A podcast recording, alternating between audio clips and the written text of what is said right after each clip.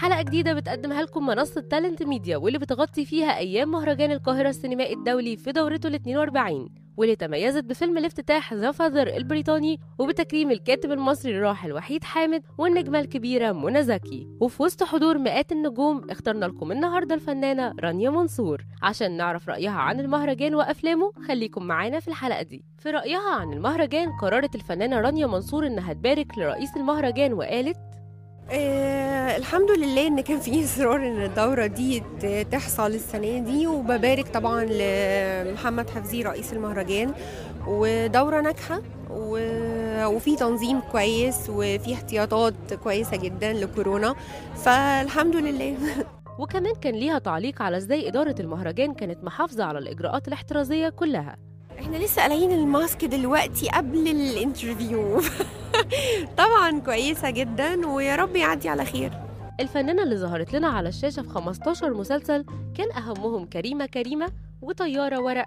والسيدة الأولى وحارة اليهود واللي كانت الأخت الرقيقة جدا في فيلم حلم عزيز علقت على تكريم الفنانة منى زكي والكاتب الراحل وحيد حامد. واللي كانوا الحدث الأبرز لحفل المهرجان وقالت أنا منى زكي يعني من يعني أنا بحبها جدا جدا.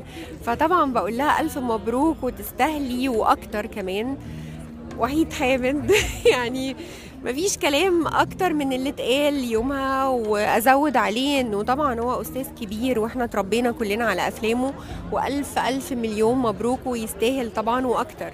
وكمان اختارت رانيا إن فيلم عمار هو أول الأفلام اللي تكون حريصة على حضورها علشان حاجات كتيرة. كل اللي اللي بيشتغلوا في الفيلم ده تقريبا صحابي فلازم أجي أتفرج وأبارك لهم. الفيلم نفسه فيلم رعب فالنوع ده من الأفلام مش موجود في مصر يعني أو قليل إن هو يبقى في إنتاج لأفلام رعب في مصر. فطبعا أكيد أنا انترستد إن أنا أشوف الفيلم. وبعد نجاحها في مسلسل أسود فاتح في دور آية صلاح الدين واللي بيدور قصته حول سيدة غنية وهي النجمة هيفاء وهبي واللي بتكتشف الخيانة من كل اللي حواليها وده بيشقلب حياتها 180 درجة. سألناها إذا كنا هنشوفها في رمضان الجاي ولا لأ وإذا كانت ناوية تكرر تجربتها الوحيدة في السينما تاني ولا لأ؟ يا رب إن شاء الله. أنا نفسي أعمل سينما. أنا عندي فيلم واحد بس سينما اسمه حلم عزيز وأتمنى إن التجربة تتكرر تاني. بس آه، يعني لازم تبقى حلوة ويبقى دور حلو وفيلم حلو علشان تبقى تجربة ناجحة. وبالمناسبة دي سألنا رانيا إذا كانت في إيديها تختار النجم اللي نكرمه بجائزة التميز اللي بتتقدم كل سنة فيا ترى هتختار مين؟ أه والله كتير كتير. اليسرى. وعكس كل الناس اللي بتشوف سلبيات سنة 2020 كانت رانيا بتبص للأمور من جانب مختلف تماما. آه، هي سنة صعبة فعلا زي ما أنت قلت بس كان فيها حاجات حلوة وحاجات وحشة. ودايما إحنا يعني الحاجات الصعبة أو الظروف الصعبة اللي بتعدي علينا لازم نخرج بيها مستفيدين.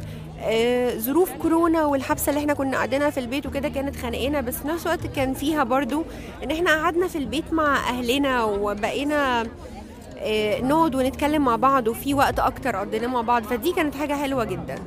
آه، كان فيها نجاح كمان كان فيها أسود فاتح فا آه كانت سنة حلوة وفيها حاجات صعبة.